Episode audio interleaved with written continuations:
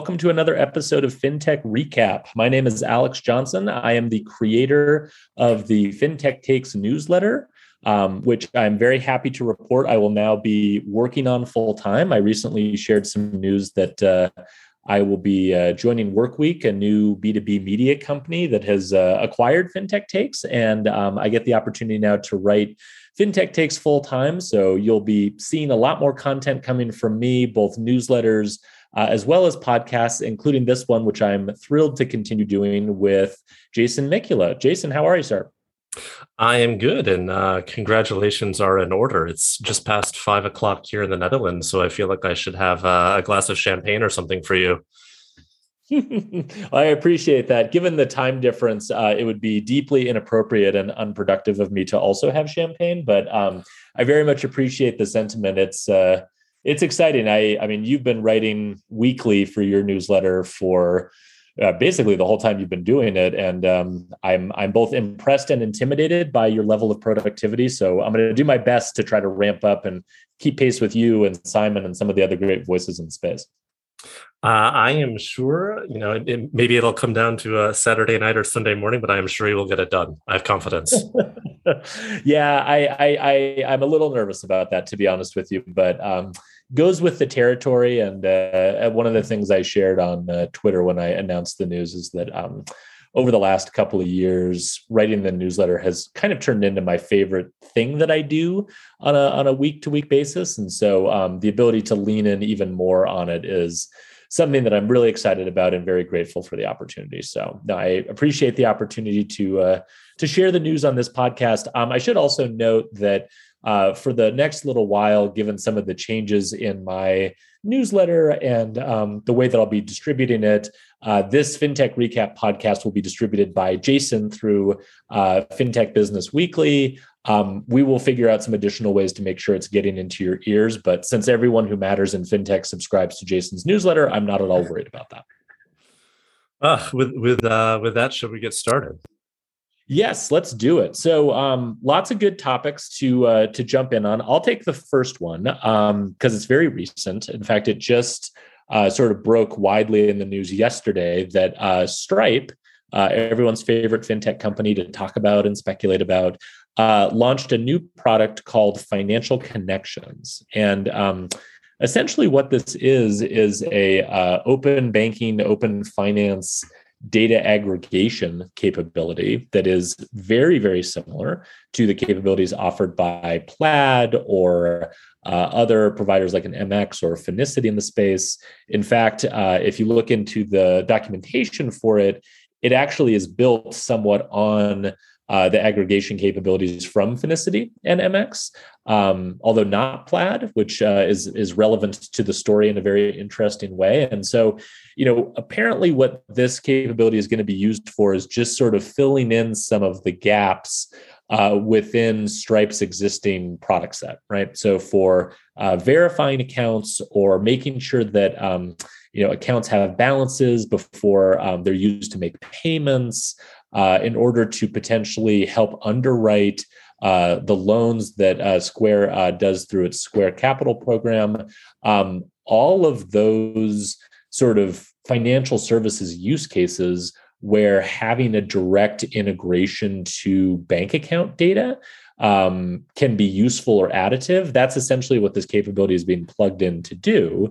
Um, you know, Stripe has made a big deal about the sort of more transparent pricing that it's offering as a part of this new uh, service. And it comes on the heels of uh, a lot of activity, I think, that we've seen lately in the fintech space um, that has been around account to account payments. Obviously, Plaid has been doing a lot of stuff in that area as well. Uh, Plaid, in particular, has uh, I think in previous iterations, uh, been working with Stripe on a number of different partnerships to enable some of these capabilities. So this is definitely a shift in terms of the kind of competitive dynamics within the uh, financial services infrastructure space. And it certainly made very big waves on Twitter, which we'll definitely get into. But um, Jason, first on the substance of the news and the product itself, what were your thoughts? Yeah, I mean, this makes uh, a ton of sense, right? I mean, Stripe obviously most well known for payment processing, right? Being able to accept a credit, debit card, or other popular payment methods online. Um, but there are a whole host of what I would describe as sort of adjacencies that it has expanded into things like invoicing, uh, billing, a terminal product for in person payments, uh, even the ability to incorporate a new company, uh, which they call Atlas, you know, sales tax and VAT automation, identity. So, I mean, you know, if you think of Stripe's core product as, okay, we want to enable you to take cards, and then all of these related products as, you know, how do I drive more people to that business? Um, makes a ton of sense. Uh, as far as this sort of open banking component specifically, you know, it's a very logical adjacency. You know, as you mentioned, it enables uh, existing components of Stripe's business, you know, potentially account to account payments and underwriting SMB loans being some of the more obvious use cases.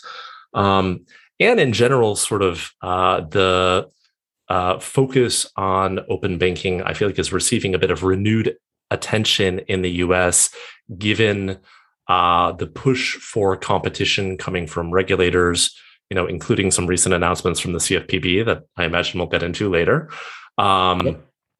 uh, and a second thing that I'm completely forgetting, uh, and 1033 rulemaking, you know, which is sort of yep. ticks and ties with that.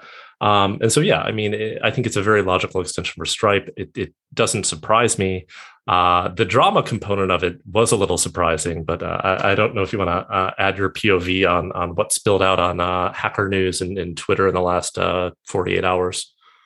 Yeah, I definitely do. I mean, so it's funny, right? Because um, I, there are these moments where I realize just how deeply down the sort of fintech nerd rabbit hole I am, um, where something happens and I'm like laughing or grabbing the popcorn or just like obsessively looking through Twitter and my wife will like walk into the room and be like what are you doing? I'm like you won't believe what happened today. You will not believe it. And then i try to explain it to her and it doesn't make any sense. And obviously i, I sound stupid when i'm trying to describe that um, well you know uh, stripe uh, which is this really huge company uh, rolled out this uh, open banking capability. But the uh, after they announced it the ceo of plaid um, very publicly uh, sort of denounced Stripe's move in that space and essentially accused the product manager uh, in charge of the product of uh, sort of getting information from Plaid in order to help build the product and d- doing that in an unethical way.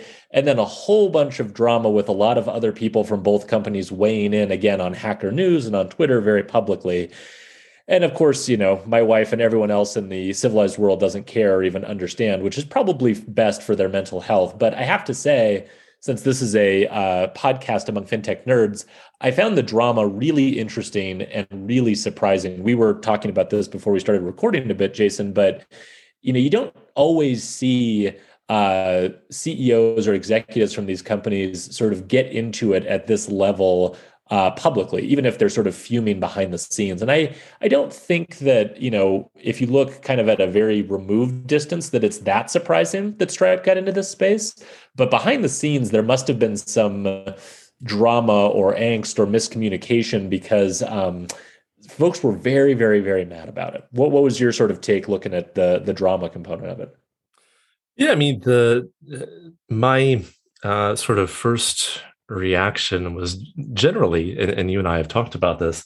I think of sort of uh, fintech community, including you know fintech Twitter, to be a yeah. very uh, sort of welcoming and generally quite friendly place. Um, totally. In a way, in a way that I really appreciate versus some other sort of elements of say like crypto twitter or like web3 uh, other places yeah. that, that, have a tendency to get a little bit more um, you know balkanized or clannish or or what have you. I mean generally like if you're working on something and you know you want to uh, you know find a reference point or ask for help um, you know there are a ton of fintech slack communities and fintech twitter um, is generally very very helpful. So that makes it all the more surprising when you see this kind of very uh, public adversarial interaction.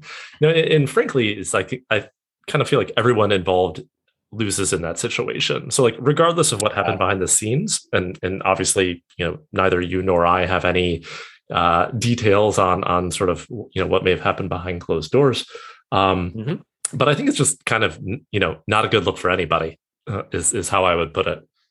Right. No, I totally agree. The other the other thing I I sort of popped into my head and I tweeted this yesterday as a matter of fact is uh, I was imagining bank executives watching all this play out and go, yeah, mm. hurts, doesn't mm-hmm. it? You know what I mean? Because I, I think that for a long time, Plaid in particular has been kind of on the other side of this drama where it's like, hey man i don't know why you're so mad like we're just we're building good things for customers and you know we're adding value to the ecosystem and even if banks felt a little uh, sort of mistreated uh, through that process because they viewed the customer data as theirs or as proprietary or you know plaid or other aggregators maybe taking some steps that they viewed as not very sort of friendly um, Plaid, I think I, I don't really remember a time when I've seen them on the other side of that emotion, but certainly they seem to be in reaction to the Stripe news. And you know, the other thing, kind of circling back to the the substance of it that I thought was interesting was um, this is a capability that's built at least somewhat on uh,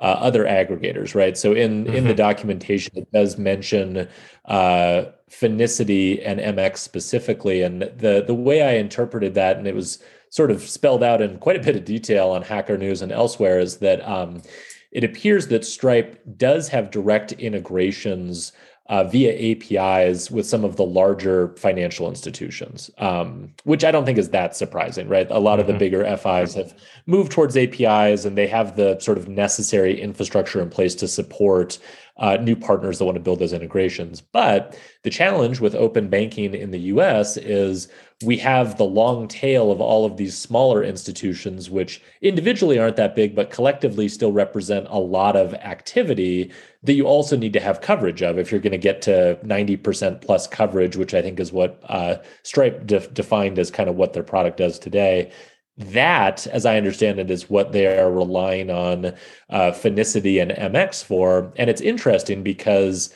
you know, to me, when you look at the sort of stack of capabilities here, there's the lower part of the stack, which is just, hey, we need to have all of these integrations and scrapers in place, and we need to be able to have coverage across a large number of financial institutions. That is, I think, the thing that Stripe sort of took the quicker route on because building scrapers and trying to build coverage yourself would take a long time.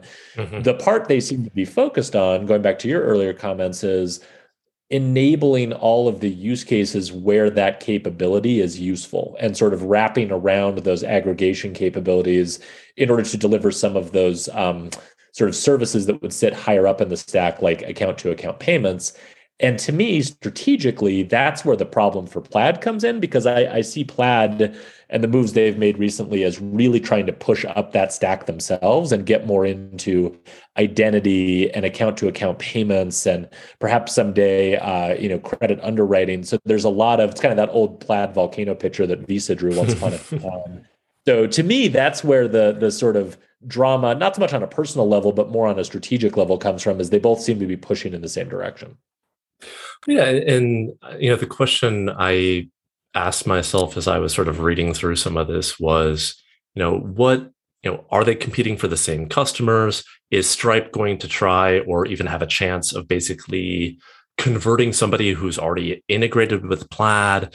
And my sort of uh, admittedly like poorly informed assumption is, you know, it, it doesn't seem likely that Stripe would be well positioned to you know poach companies that have already built business relationships and built integrations with plaid however and particularly given that the transparent pricing that you mentioned where you know you can go to stripe's site and see exactly how much um, you know it would cost to to do some of these use cases it, mm-hmm. it seems more geared towards you know that sort of early stage fintech or you know new new product uh, perhaps at an existing fintech that needs some of these capabilities. And if you're looking side by side and say, hey, you know, I need some of this like payment functionality, I need some of this like fraud, you know, screening functionality, and I need, you know, bank account verification, um, you know, capabilities. Oh, I can do, you know, one integration and one you know vendor onboarding process with stripe versus having to get multiple vendors that's where you see a competitive advantage where it's like oh, okay like that is where Stripe now has a leg up versus you know somebody using Plaid and potentially multiple other vendors.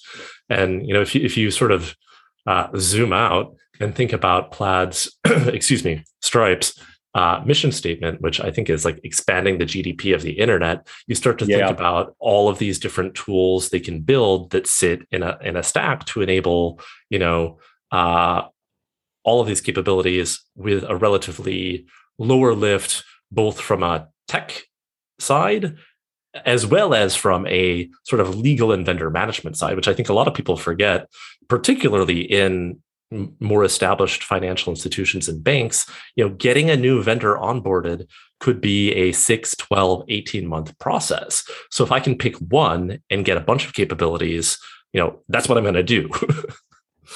Right, right. No, absolutely. And I, I think to your point about uh, who the customers are, that's such a good observation, right? Because to me, I, Plaid has a huge leg up in the fintech ecosystem. And if you're a fintech developer and you're building, you're probably going to want a little more like best of breed in terms of I'm going to go here for data aggregation. I'm going to go here for this specific fraud tool. This thing I'm going to build in house. Like, because if you're a fintech company and you're trying to make money offering financial services, then you know you probably want to have a lot of control. And over time, you probably want to insource a decent number of those things. And to your point, I think switching off of any of the aggregators from one to another is really, really hard to do. They lock you in pretty well. So I don't see that as being a big threat. But you know, Stripe has a whole set of companies that they work with that are financial services adjacent. They need to accept payments. They maybe are interested in offering some additional financial services capabilities, uh, but their core business is likely something else. It's retail, it's e-commerce, it's mm-hmm. services, it's some other thing it's kind of this embedded finance world.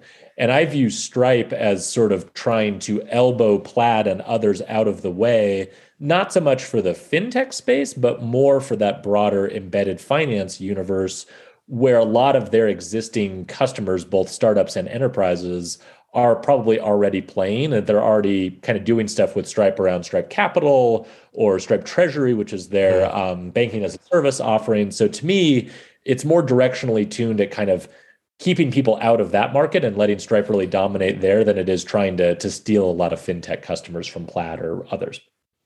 Uh, yeah, I think I'm I'm generally on the on the same page there. It feels like it is aimed at you know a slightly different market than you know the the Plaid MX uh, Finicity um, sort of core enterprise you know banking fintech customer base. Yeah, and, and not that that other market that Stripe's going after isn't one that Plaid and others wouldn't love to go after, and I think they've also been making moves to try to expand and to grow in that area because obviously huge opportunity, but um, Stripe will have something to say about that, and uh, mm-hmm. hopefully we see more of this uh, sort of high school cafeteria drama spill out onto Twitter so that we can all obsessively follow along. Um, let's jump through a couple uh, topics a little bit quicker. That was the big story, but um, I know you have one that you're uh, sort of obsessing over that relates to uh, both crypto and sort of international relations. So why don't you walk us through that one? Yeah, this is uh, my hobby horse. Um, there's sort of a, a, trio of stories on the same topic. So, one, I imagine most listeners will be familiar that uh, El Salvador uh, adopted Bitcoin as a legal tender and was attempting to float a so called uh, crypto bond or volcano bond. Um, yes.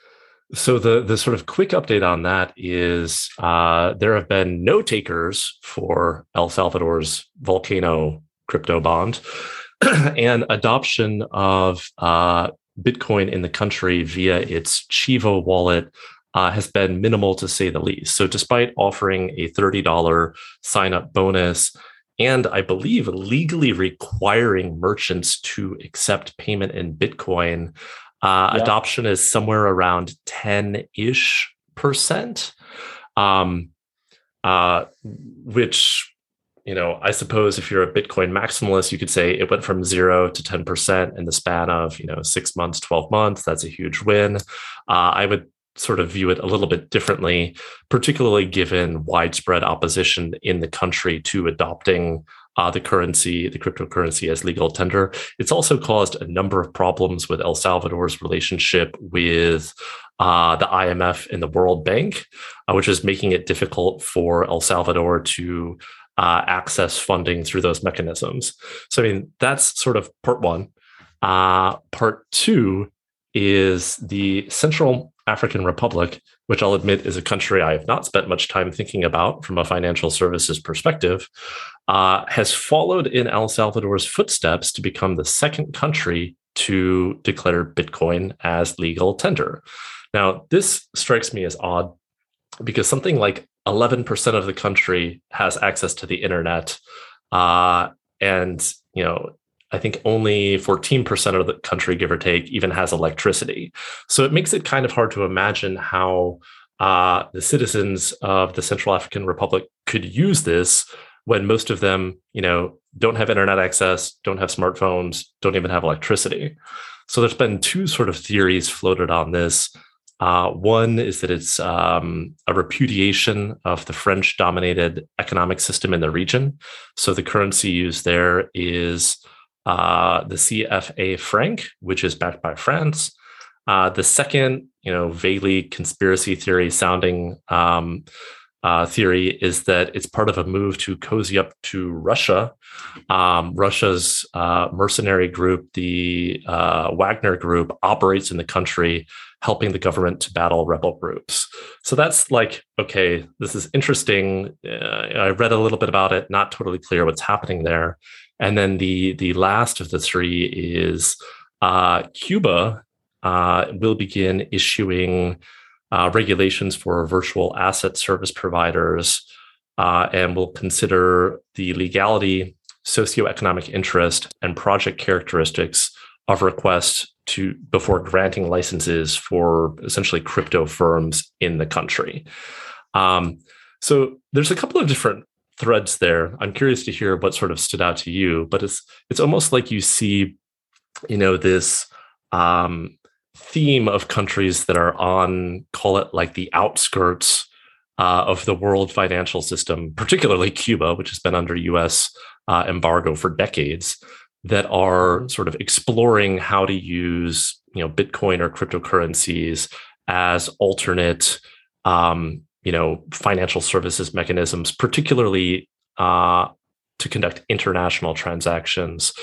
Um, and it, I kind of wonder what, if any, uh, blowback you're going to see from you know the Western uh, financial order. You've seen a bit of hints of this um, when it comes to sort of Russia sanctions and potentially using crypto to to evade those.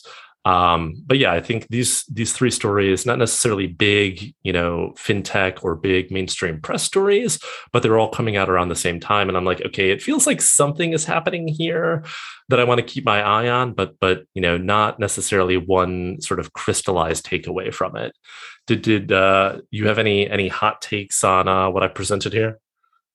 Well, um, I'll be very clear and say that this is not my area of expertise. The one thing that does strike me as you were sort of describing all of those, and I, I agree, it seems like it's coalescing into a trend that's something we should be paying attention to is there's this big distinction in crypto between what the use or adoption of crypto signals and what the use or adoption of crypto actually sort of practically enables, right? So, on a practical level, it doesn't work very well for a lot of these things, right? Um, when you mentioned Russia and avoiding sanctions, crypto is a bad tool for avoiding sanctions, right? I mean, like all, mm-hmm. all of the law enforcement professionals globally who've been thinking about this and looking into it, they've all reported back and said, despite Elizabeth Warren's sort of concerns to the contrary, it's not being used for that. And quite frankly, if you see a huge amount of money suddenly being moved through crypto exchanges, it's going to be fairly obvious what's happening. And because everything is immutable and public, it's actually fairly easy to trace the origin of these things and be able to track where the money is going. So it's not a great tool, at least at the moment, for avoiding sanctions. Uh, as you illustrated with El Salvador, it's not a great tool for making payments, right? It, it what's not it just doesn't work very well for that. And I think we've seen you know people on the ground, merchants and consumers in El Salvador, essentially vote with their feet by saying, "Yeah, we don't we don't love this. This isn't working super well for us." And then to your point about the Central African Republic, it obviously isn't going to work if you don't have electricity and you don't have access to the internet right? Like that's just i mean mm-hmm. very basic blocking and tackling. It's not it's not a practical solution.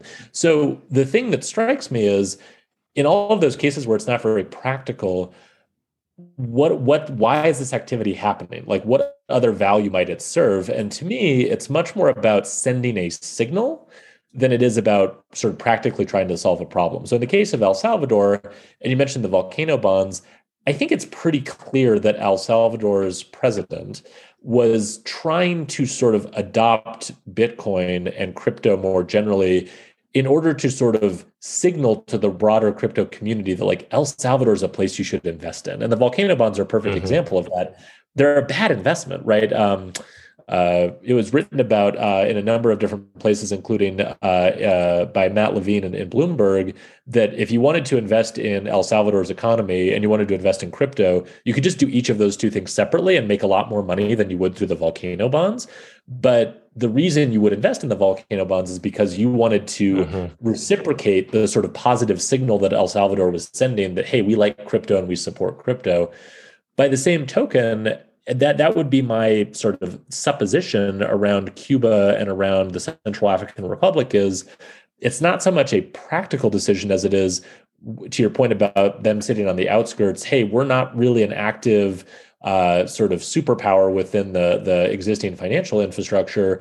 We want to try to signal to this new potentially emerging financial infrastructure that we're supporters and that you know you should take us seriously and you should invest in what we're doing so to me it seems more of a signaling device than it does an actual practical solution to a problem but that's just my very sort of high level observation no, I think I think that's right. I mean, you, you don't need to look much further than uh, the president of El Salvador's Twitter feed to sort of come to that conclusion, right? I mean, he's yeah. Uh, who who is he tweeting to, and what language is he tweeting in? Right? It's not it's not something for uh, you know the citizens that that he's supposed to be serving. It's something aimed at a very external audience, which is kind of curious given the you know the sort of decentralized uh, geographic agnostic nature of a lot of the development in the crypto space. It's like, uh, is that strategy going to be successful at attracting people to physically move to El Salvador? Like what what what is that? I mean, I can imagine the outcome he's hoping for is increased foreign uh, foreign direct investment in the country. You know, people moving yep. there to to live and work and then spend, I guess, their Bitcoin millions. Um, but but but but in reality, you know, beyond a, a, you know a select few who've relocated to quote unquote Bitcoin Beach uh, in El Salvador, it doesn't seem like a particularly well thought out plan. Okay, should we jump to the next topic? Yeah, let's do it. Okay, so um, next one that we have is uh, the CFPB. We'll just kind of quickly talk through this. Um, as as uh, the CFPB has been doing lately, they've really been sort of aggressively trying to sort of flex all the different sort of regulatory and enforcement muscles that they have. And one of the ones that was included in the initial legislation that created the CFPB, that for the most part has remained dormant, and dormant is the word you're going to hear a lot when you read about this, is the ability to uh, supervise um, other non bank uh, institutions that may pose a risk to consumers. So, just as a part of review, um, most fintech uh, companies, uh, small banks, they're not supervised by the CFPB. Um, there are a few uh, exceptions to that, right? And so, um, you know, non-banks in mortgage, in private student lending, in payday lending, uh, those companies have always been included uh, in the supervision uh, authority of the CFPB because those are areas where, especially coming out of the the last uh, financial crisis where the CFPB was created, uh, people had a lot of concerns about those areas. So they've always been sort of included in the CFPB's supervision. As well, we've also had what are quote unquote large participants in certain spaces like credit reporting. So that's the three credit bureaus uh, debt collections, all the big third party uh, debt collectors, uh, student loan servicing, remittances, auto lending. So, larger companies in those verticals have also been included for a long time. However, any companies that are outside of those, which includes the vast majority of fintech companies, along with uh, sort of non financial services companies like an Apple or a Google that may be involved in financial services, those companies, for the most part, have been outside of the CFPB's supervisory authority, except for this ability that they have that they haven't used much uh, to supervise any company that's in that area that, again, quote unquote, poses a risk to consumers.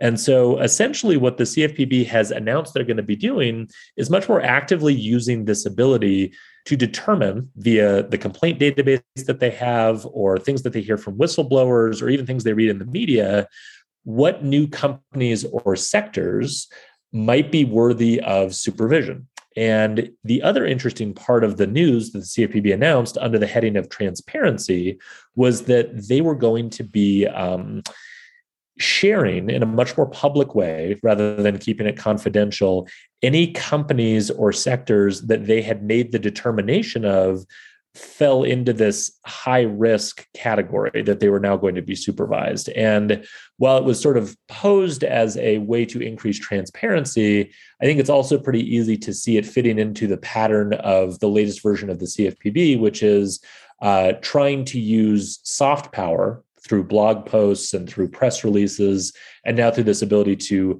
uh, publicly share any companies that they have designated as being a high risk to consumers as a another sort of tool in their toolkit for uh, sort of monitoring and shaping the behavior of participants in this market. So very very interesting change from the CFPB feels directionally consistent with kind of where they've been going. I would think that areas like buy now pay later might be mm-hmm. examples mm-hmm. of where we're going to see this authority used first. And obviously, the CFPB has already dived into buy now, pay later and is doing some work to learn more about it and start kind of supervising it more actively. But I don't know, Jason, what were your quick takeaways on this one? Yeah, you know, I'll have to admit, I've only worked at entities that were supervised by the CFPB. And so when I was uh, working on writing writing up something about this, you know, I didn't necessarily fully um, appreciate some of the boundaries of what they did and did not have supervisory authority over. Um, yeah. So, I mean, I think it's really worth driving home. It's like the banks that most fintechs partner with have less than 10 billion in assets, and thus the CFPB does not have supervisory authority over them. Uh, although one of my uh, friendly lawyer contacts reinforced that that is distinct from enforcement authority. So if uh, you know PayPal or you know Apple Wallet does something you know egregiously bad that violates consumer financial law, the CFPB does have jurisdiction to uh, pursue an enforcement action. Um, yeah, I mean, I think you know something that is interesting but not surprising given Dir- Director uh, Chopra, the director of the CFPB's background, is this kind of feels like a backdoor to conduct antitrust policy, right? So, I mean, he came from the FTC. You know, he has a uh, kind of hardline approach to um, antitrust, and it feels like he's using, he may be to some extent using this authority to pursue players like Google, Apple, Amazon, to the extent that they're entering the financial services sphere. Now, you know, on the on the one hand, you know, I understand the reasonable uh, public policy desire to more carefully examine the conduct and power of these companies. However, this feels like the wrong policy tool to do that. If what you're concerned about is competition in banking and in financial services, I would argue that you know Apple, Google, Amazon entering those spaces is a good thing to the extent that they're the best equipped to compete with JP Morgan Chase, Wells Fargo, you know, Citi Um, so, so, you know, trying to come at them and say entering financial services is anti-competitive, um, what is the expression? Maybe cutting off your nose to spite your face. Um, you know, I think uh, one second uh, comment on sort of the efficacy of this as a public policy approach is it's worth noting that this is on a individual company basis which is a pretty terrible way to form regulatory policy right? You have to say google is doing something we think is harmful or poses a risk to consumers and so is Apple, and so is Amazon, and make each of those cases individually, as opposed to operating at a sort of product category level which is generally the case, you know, a product or service grouping. Um, so it tends to be, you know, sort of an inefficient way to go about doing this. Uh, and then that coupled with the procedural change for quote unquote transparency you mentioned, you know, it kind of reads like a threat, right? You know, consent, you know, consent to our jurisdiction to supervise under this um, you know category of power.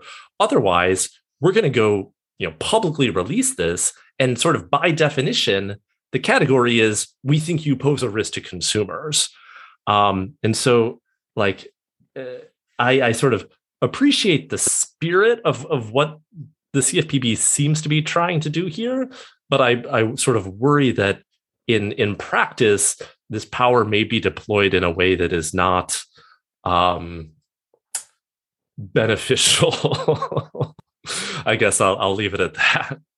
Yeah, no, that's fair. I mean, and, and just to wrap up on that, I mean, I think your point about big tech is a really good one. Um, if you go in and read any of the director's sort of public comments or whenever he gives like speeches or, or comments at um, industry events or, or, or testifies in front of Congress, he always seems to sort of pivot back to that antitrust big tech message. And he'll cite examples from other countries, right? So he really likes talking about uh, Alibaba and uh, Tencent in China and talking about like that is almost a dystopian vision for where the industry could end up. And like we need to stop that from happening. But to your point, financial services, which is the remit of the CFPB, is really only a small part of that sort of larger antitrust super app problem. And again, to your point, I appreciate the spirit of trying to, you know, stop that from happening. I have concerns about that as well, but it doesn't feel like that's solely the job of the CFPB to stop. And so I will be really curious to see,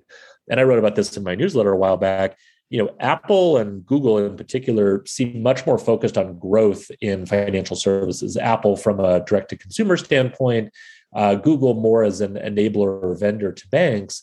Mm-hmm. But in both of those cases, you know, I could see them running into some concerns from the CFPB where they're really flexing this muscle and trying to sort of curb a broader trend towards uh, monopolistic or anti-competitive behavior even though financial services represents a relatively small part of it so i think that is definitely directionally kind of where we're headed and um, be curious to see what the CFPB does, and you know, to the extent what uh, what companies that fall under their authority choose to do to uh, to push back on it.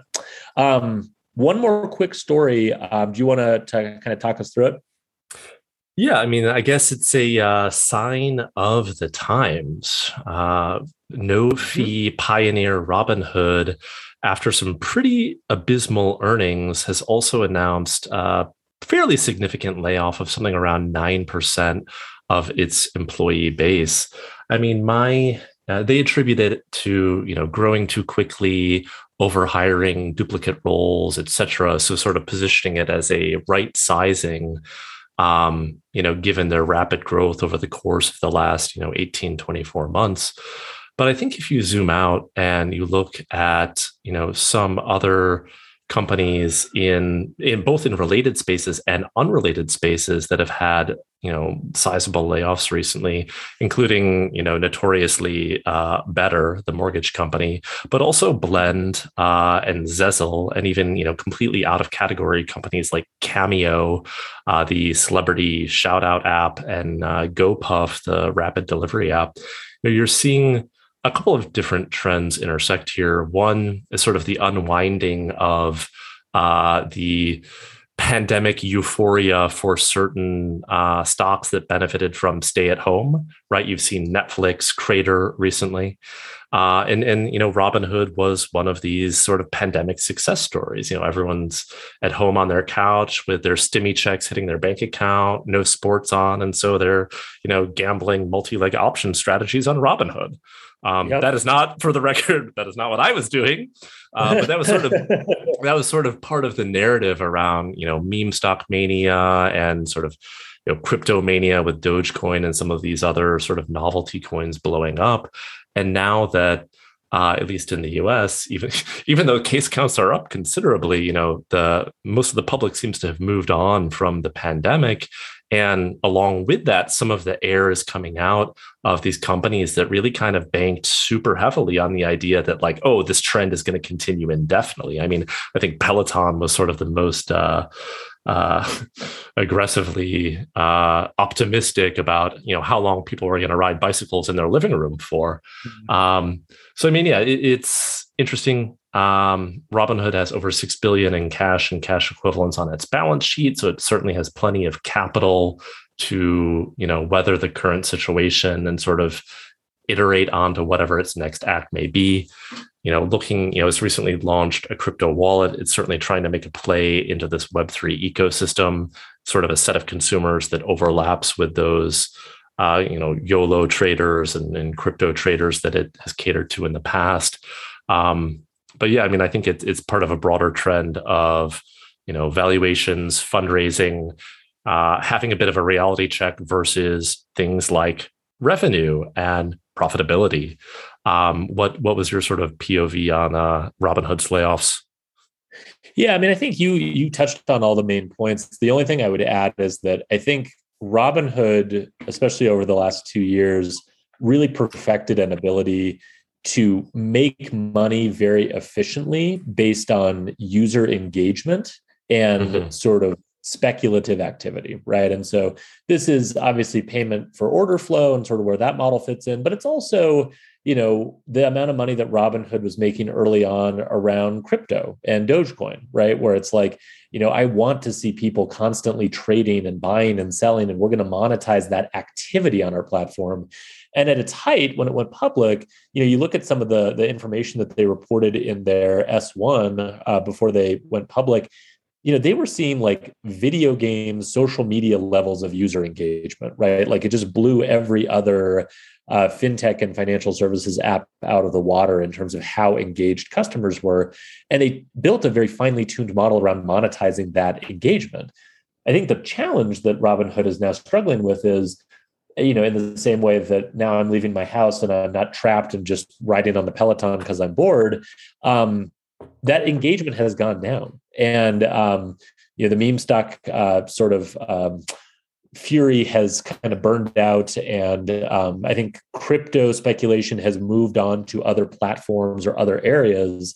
And Robinhood's kind of gotten left behind a bit there. And so I think what we're seeing is this sort of large scale pivot to, you know, probably one of two things either how can we figure out other ways to make money that are a little bit more stable and less dependent on sort of you know fantastic levels of user engagement that probably aren't realistic in our current environment or how can we try to recapture the mania by continuing to invest in crypto or perhaps by expanding geographically? I saw that they uh, acquired Ziglu, which is a, uh, investment app that's um, based out of the UK. So I think they're going to try different ways to sort of expand or pivot. But to me, that seems like the kind of core strategic challenge that they're trying to navigate around it that they haven't haven't figured out an answer for yet. Mm-hmm, mm-hmm. Should we uh, segue to our uh, can't let it go? Yes, we should. And I will say this um, normally, Jason and I both have a can't let it go topic. Uh, but Jason has such a good can't let it go topic that I'm also deeply interested in. That Jason, I'm going to cede my time to you, and I would like you to walk us through your can't let it go topic, please. Uh, all right, we can uh, we can share. Um, uh, so, for folks less familiar with the uh, crypto NFT uh, multiverse universe space, Yuga Labs, I hope I'm saying that correctly, uh, which is the creators of the most popular NFT collection, the Bored Ape Yacht Club, uh, conducted a mint of tokens tied to its yet to launch metaverse project, which is called Otherside. So, in order to uh, secure their deed to this metaverse, uh, buyers needed a KYC wallet with ApeCoin. However, the underlying blockchain that this was conducted on uh, was Ethereum. So when they were going to mint, they needed to both you know pay their ApeCoin, uh, but also pay ETH uh, for gas fees, which are basically just transaction fees, to write that transaction onto the Ethereum blockchain. So, one of the, I guess, common critiques of many uh, blockchain platforms is sort of their limited uh, throughput, the limited transa- transaction volume they can accommodate at any one time. Ethereum tries to account for this by having a variable transaction fee or a variable gas fee, basically congestion pricing for um, you know transactions that are entering its network. Um, and so, as uh, you know, everyone rushed to go mint their deeds to uh, the Otherside metaverse. Uh, gas fees spiked something like thirty-one thousand percent Oh um, to, to the equivalent uh, of actually about six thousand ish dollars, um, varied at times depending on the amount of congestion. Uh, with over 183 million worth of Ethereum spent in these transaction fees. Now, the part that I find the most, uh, there's a lot interesting here, um, but perhaps the most ridiculous is, you know, if you didn't have enough ETH in your wallet when you began the transaction, and and the fee can change while it's sort of processing your transaction would fail but you do not get that money refunded um, which if there's ever a udap that sounds like that sounds like one. Um, uh, so yeah i mean the company behind the project is using the incident to say that it must now transition to its own blockchain you know rather than relying on ethereum. Uh, but plenty of participants, you know, in the minting process and in the Web3 ecosystem are pushing back, saying that the smart contracts were poorly written and poorly optimized, and that sort of uh, Yuga Labs engineered this chaos to sort of, uh, in a false flag operation, I guess you could say, to justify creating its own blockchain for its ApeCoin uh, and its Otherside project um, yeah. So i guess uh, alex do with that what you will. That's amazing. I mean that is that the, it's like the um, the bill hader uh, snl like this story has everything. You know i mean it's it really is incredible. And uh, you know i think the the speculation on them engineering this in order to create their own sort of side chain rather than continue to rely on ethereum is fascinating for a number of reasons but it kind of speaks to the core sort of concern, I think, with Web3, which is doing that would benefit sort of the insiders at Yuga Labs and their investors like Andreessen Horowitz, but it would not be sort of beneficial to the overall ecosystem or in the sort of uh, stated ethos of what Web3 is trying to accomplish. So I, I, did see in reaction to this news and in reaction to Yuga Labs um, sort of tweets on this subject, a lot of dismay and disgust and suspicion coming from their fans and people who are, are deeply trying to engage with their IP on, on this area. So I thought that was really interesting.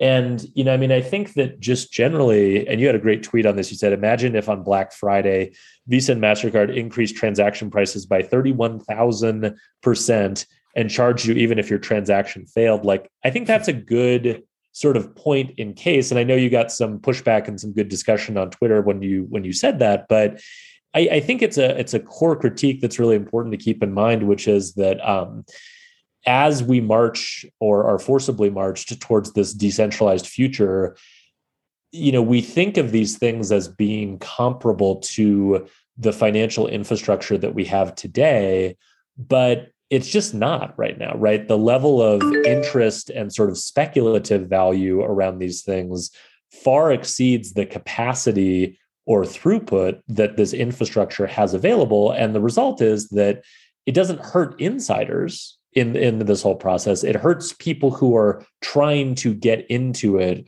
or trying to sort of get into the speculative frenzy. It hurts newcomers, right? And mm-hmm. um, I think the the founder of uh, uh, a crypto exchange recently basically admitted on a podcast that uh, the Ponzi scheme nature is basically the business model here. And it strikes me that same way, just that at the moment, because of the level of speculative activity here, relative to the capacity and throughput of these different platforms and different infrastructure, there's really no ability to benefit the market broadly. And I, have seen people compare uh, Yuga Labs to like you know content creators or people who own really valuable IPs. So think of someone like Disney, right? But it's like I don't like that comparison at all at the moment, at least, because like Disney is a storytelling company that makes money based on the value of the stories that they tell.